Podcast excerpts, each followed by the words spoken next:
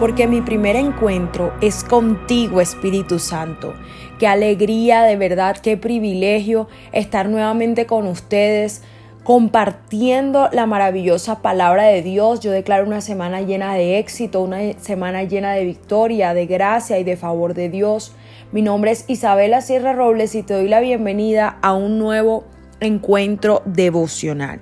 Esta semana vamos a estar compartiendo acerca de la importancia de un consejo sabio y para ello quiero que vayas conmigo a la palabra que está en Éxodo capítulo 18 versículo 13 en adelante y dice así la palabra.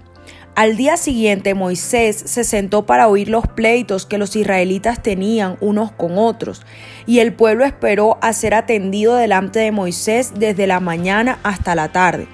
Cuando el cegro de Moisés vio todo lo que él hacía por el pueblo, le preguntó, ¿qué logras en realidad sentado aquí?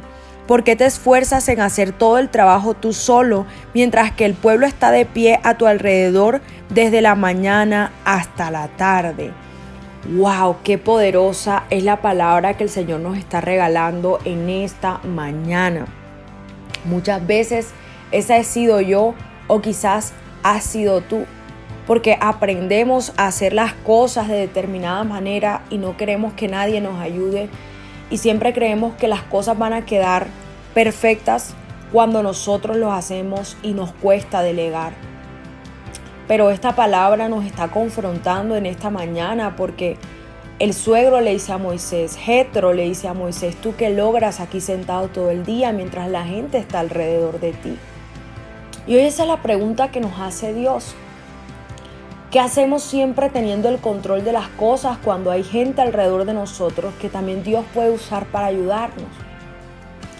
Ciertamente la palabra de Dios nos habla versículo a versículo y nos dice de la importancia de estar en armonía, de la importancia de compartir con nuestros hermanos, de la importancia de compartir las cargas unos con otros, las preocupaciones unos con otros, de ayudarnos, de colaborarnos y de servirnos unos a otros, que es el ejemplo que Cristo Jesús nos dejó. Entonces el interrogante el día de hoy es si de verdad estamos aprovechando esas herramientas que Dios ha puesto a nuestro alrededor, que Él ha dispuesto de antemano para que nos ayuden, para que sean una mano en ese momento de dificultad, para que sean una herramienta en ese momento de estrés, en ese momento de sobrecarga, en ese momento de preocupación. Y que esta palabra siga ministrando tu corazón y te ayude en esta mañana a pensar quiénes son las personas que Dios ha dispuesto para venir en tu ayuda, para venir en tu colaboración y reconocer que solo Dios es todopoderoso, pero que nosotros somos humanos y nosotros no podemos llevar toda la carga solo, porque les pertenece a Él. Dios te bendiga.